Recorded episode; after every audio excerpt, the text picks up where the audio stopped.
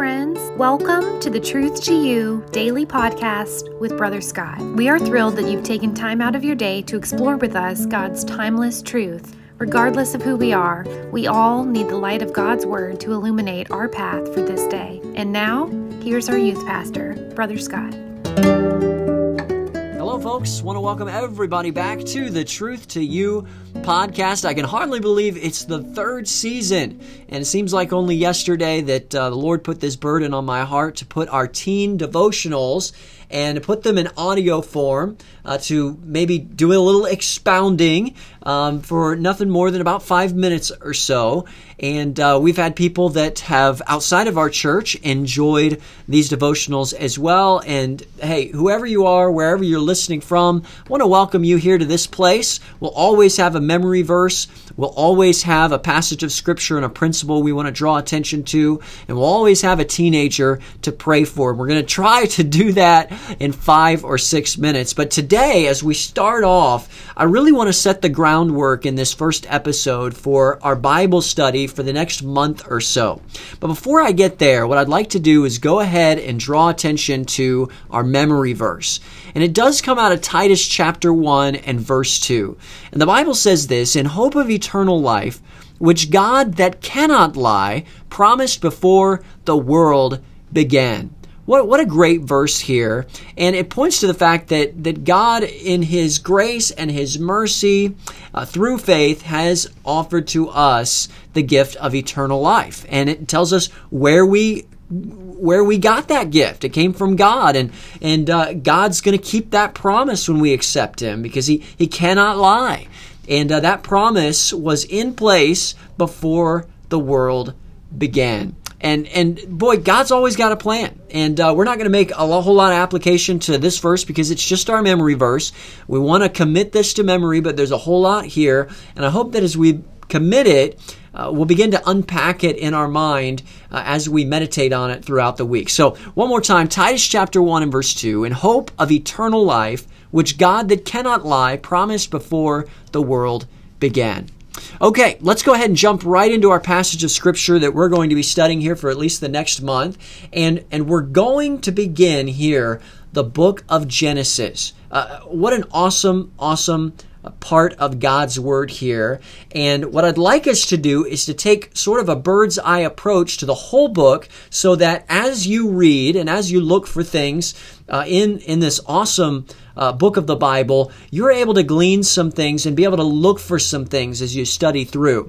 What I'd like us to see, first of all, is that God wants to communicate to us through His Word. And that's the way He does it today. And so if God wants to communicate to us something, there are things that we need to understand about the book of Genesis. I want you to notice, first of all, that the book of Genesis is a book of beginnings.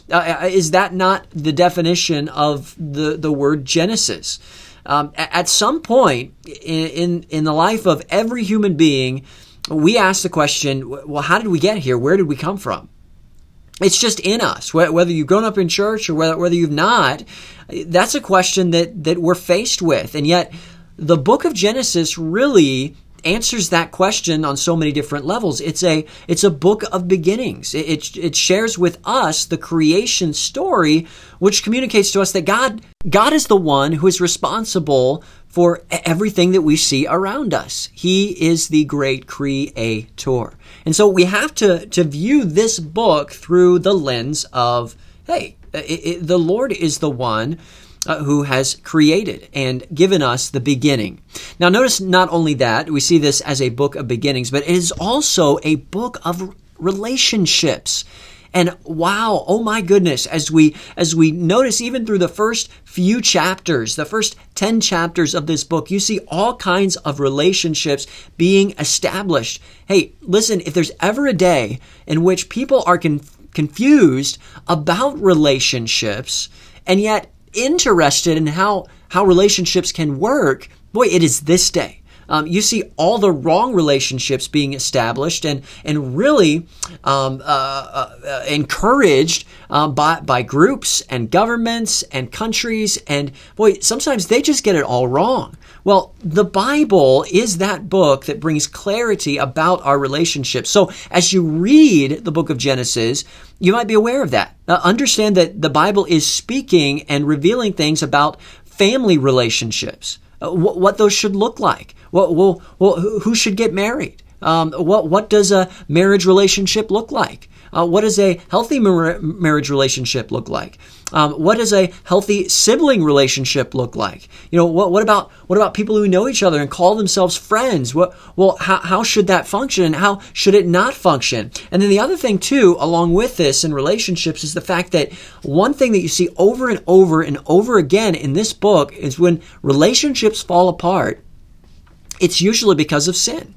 Sin destroys relationships. And there could be much application that could be made in that regard. We don't have the time to do it here, but I want us to understand that this, as we study it, it's a book of beginnings, it's a book of relationships, but also understand this on a practical level, it's a historical book. In fact, it provides a record of what happened when, right? I mean, God spoke the words to Moses, and then he wrote them down. And so, of course, God's record is perfect, and it's a blessing that we have this. But on a practical note, we get to see, hey, you know, how did God create the world? And we get to see that progress, and we get to see God's people established, and we get to see how they function and how really the world branches out from there. God did all of that and gave it to us in this awesome, awesome book. And listen, if you go to sleep in half a chapter and you just kind of mindlessly reading, boy, you miss so much. So listen, I'm being challenged, and I hope that your heart is challenged too. Let's, as we read this, remember that this is a book of beginnings. It's a book of relationships, but it's also an historical record that lets us know what happened when. Hey, listen, thanks for joining us. Before we go, I just want to draw attention to one special teenager and ask you to pray for her today. It is Michaela D. Would you take some time out of your day to pray for her? I know she'd appreciate it. Listen, we'll be back again tomorrow to study some more timeless truth, and I hope that you'll be back with us. Take care. If you enjoyed this episode, feel free to hit the subscribe button or even share it with a friend. Until next time, God bless.